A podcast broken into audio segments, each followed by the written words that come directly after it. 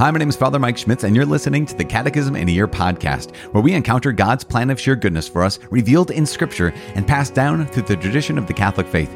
The Catechism in Year is brought to you by Ascension. In 365 days, we'll read through the entire Catechism of the Catholic Church, discovering our identity in God's family as we journey together toward our heavenly home. This is day eight. We're reading paragraphs 59 to 64 how God chooses Abraham, he forms his people Israel, he purifies and shapes the people through the prophets and through the covenants. A few reminders before we get started. Um, as we get started, I'm using the Ascension edition of the Catechism, which includes the Foundation of Faith approach, but you can follow along with any recent version of the Catechism of the Catholic Church. Also, you can follow along with our reading plan by visiting ascensionpress.com slash CIY.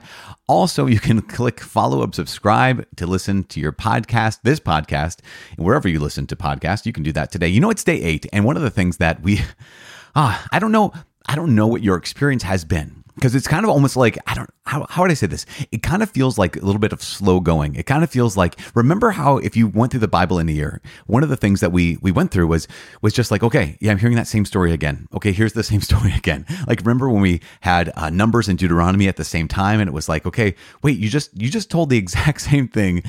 Okay, uh, when are you going to get to like the next thing?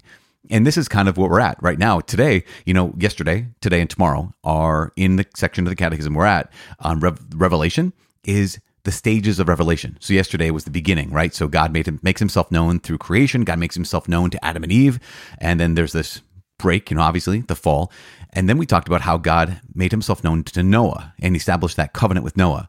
Now, today we're going to go and talk about how God chooses Abraham, reveals himself to Abraham and to the prophets, and then to um, through the prophets and then to like to create the people of god. Tomorrow is the fullness right? The fullness of revelation. Who is jesus? Who's not a is not a what is a who. And the fullness of god's revelation is Jesus and get coming to us through the power of the Holy Spirit. So, so these stages of revelation, it can kind of sometimes maybe uh, seem a little bit redundant, a little bit slow, but we want to take our time in some ways because that's what God is doing. We're going to find out that uh, God takes it's slow, right?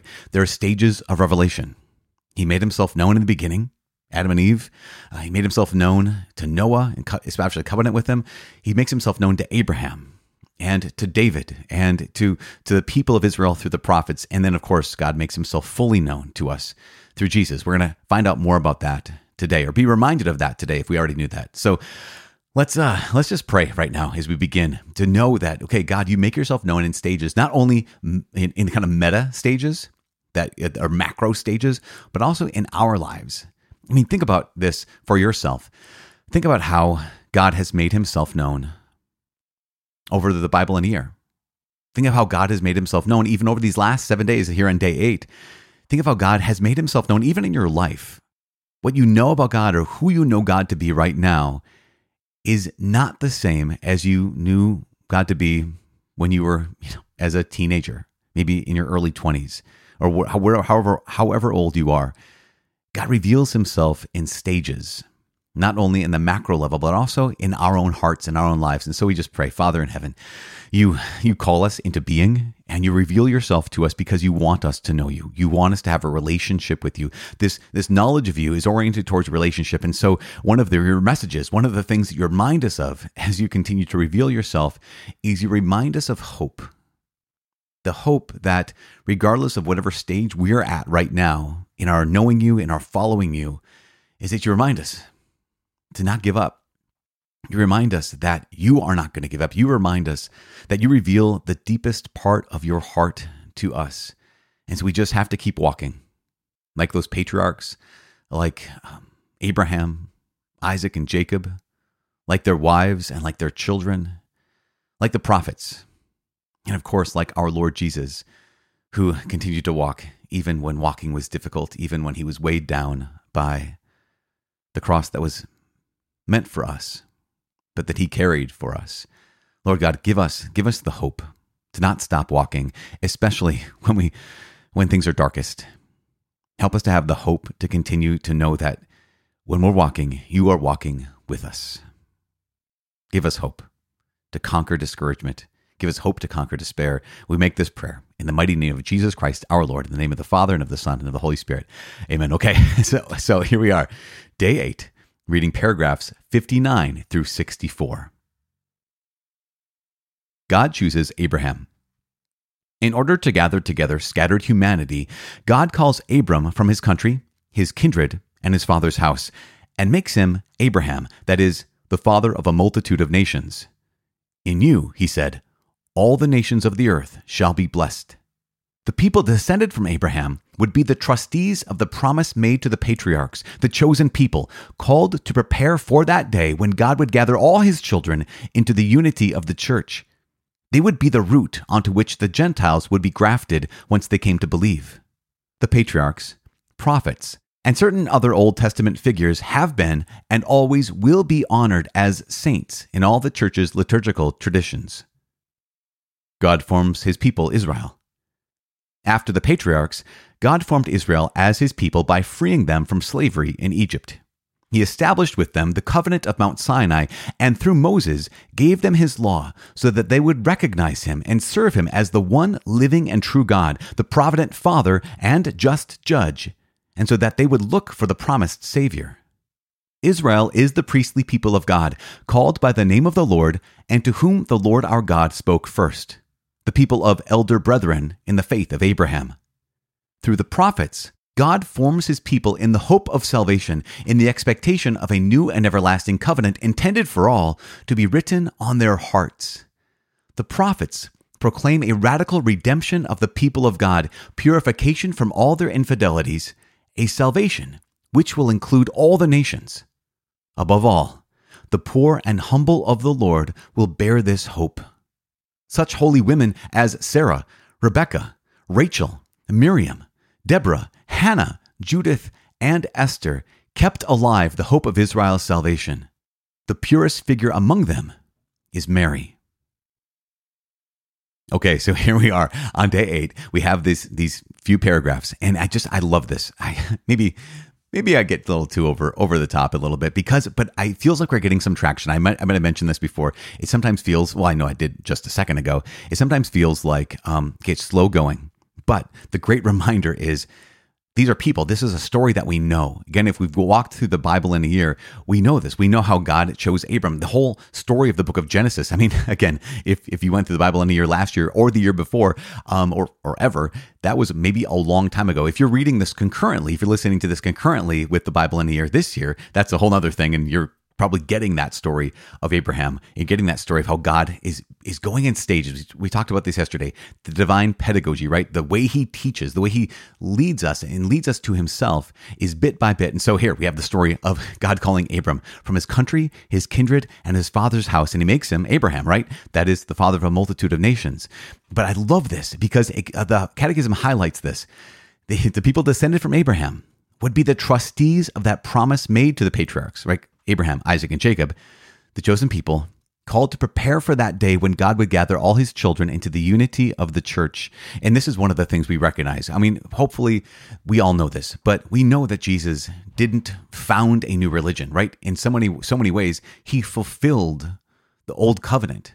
Yes, he established the new and everlasting covenant, but in a very real way, we can say that here is Jesus who was the one and he did the thing that God had been preparing his people to expect, to look forward to, and to hope for. And that was the key word, right? And in paragraph 64, it says, through the prophets, God forms his people in the hope of salvation, in the expectation of a new and everlasting covenant intended for all to be written on their hearts. And you think about this, we are living in that age, right? Even the catechism is coming to us. The Bible came to us in that age. The New Testament was written in the age of the church.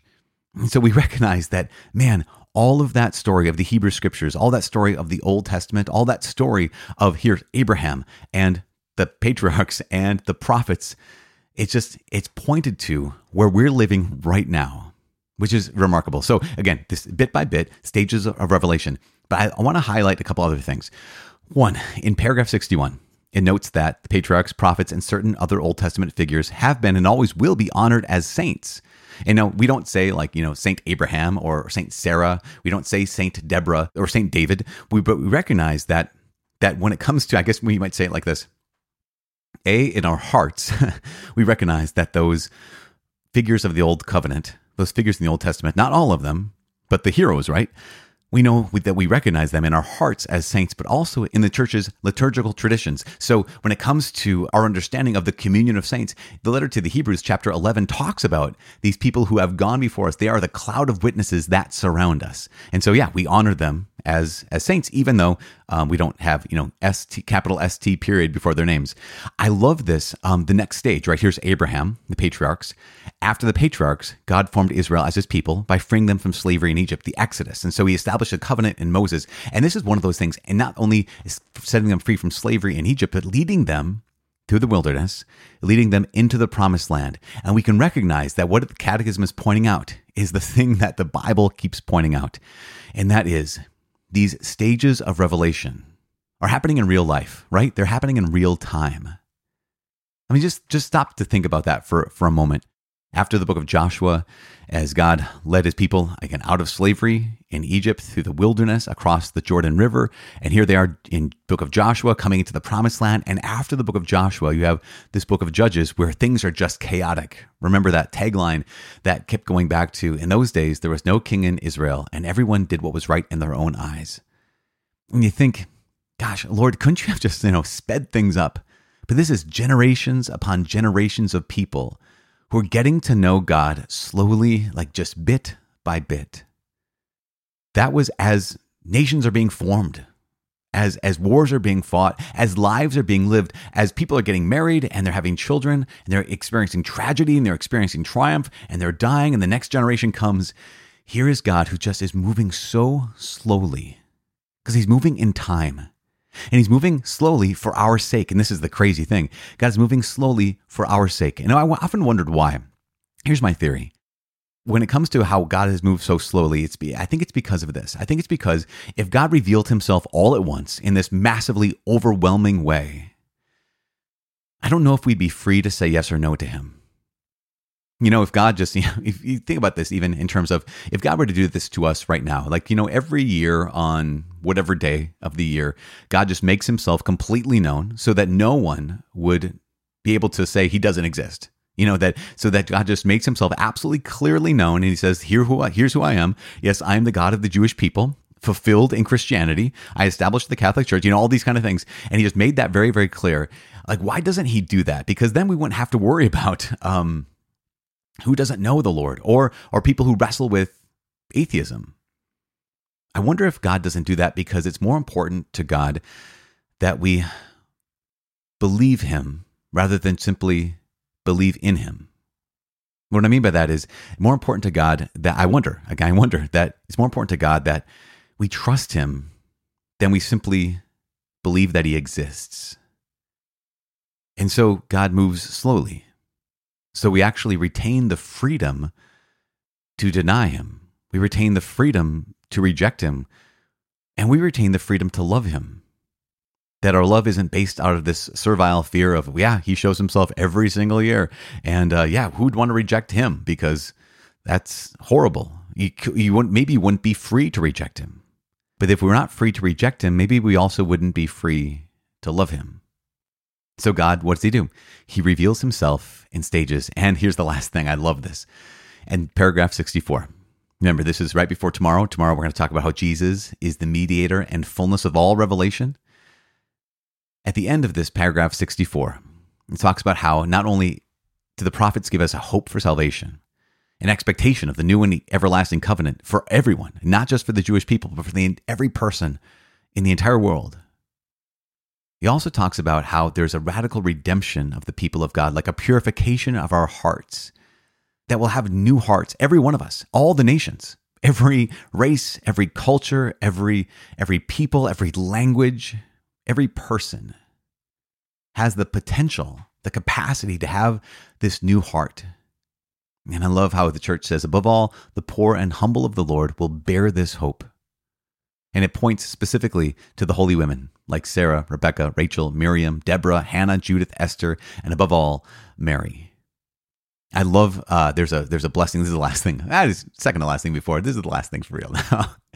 In um, a Catholic wedding rite, there's a thing called the nuptial blessing, and as part of the nuptial blessing, there's a special blessing upon the bride, and it says you just essentially you know may God bless her. May she be like those women whose praises are sung throughout the scriptures. May she be like those holy women whose praises are sung throughout the scriptures.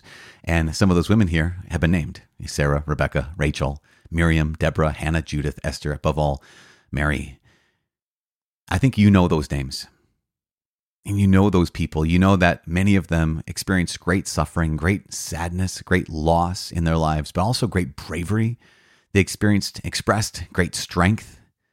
They lived with great grace. And I just think, what a gift.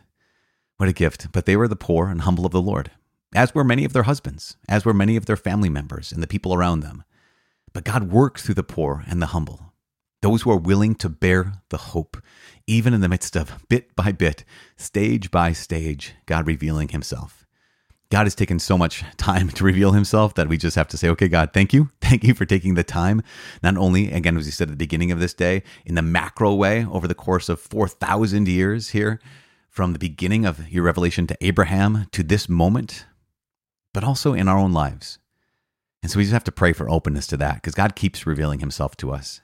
He keeps revealing himself to us in little ways, in these micro ways, in the ways that change our hearts. And so, God, please help us all to have hearts open to you, minds that want to know you so we can have a relationship with you. I'm praying for that. I'm praying for that for you. And please pray for me. My name is Father Mike. I cannot wait to see you tomorrow. God bless.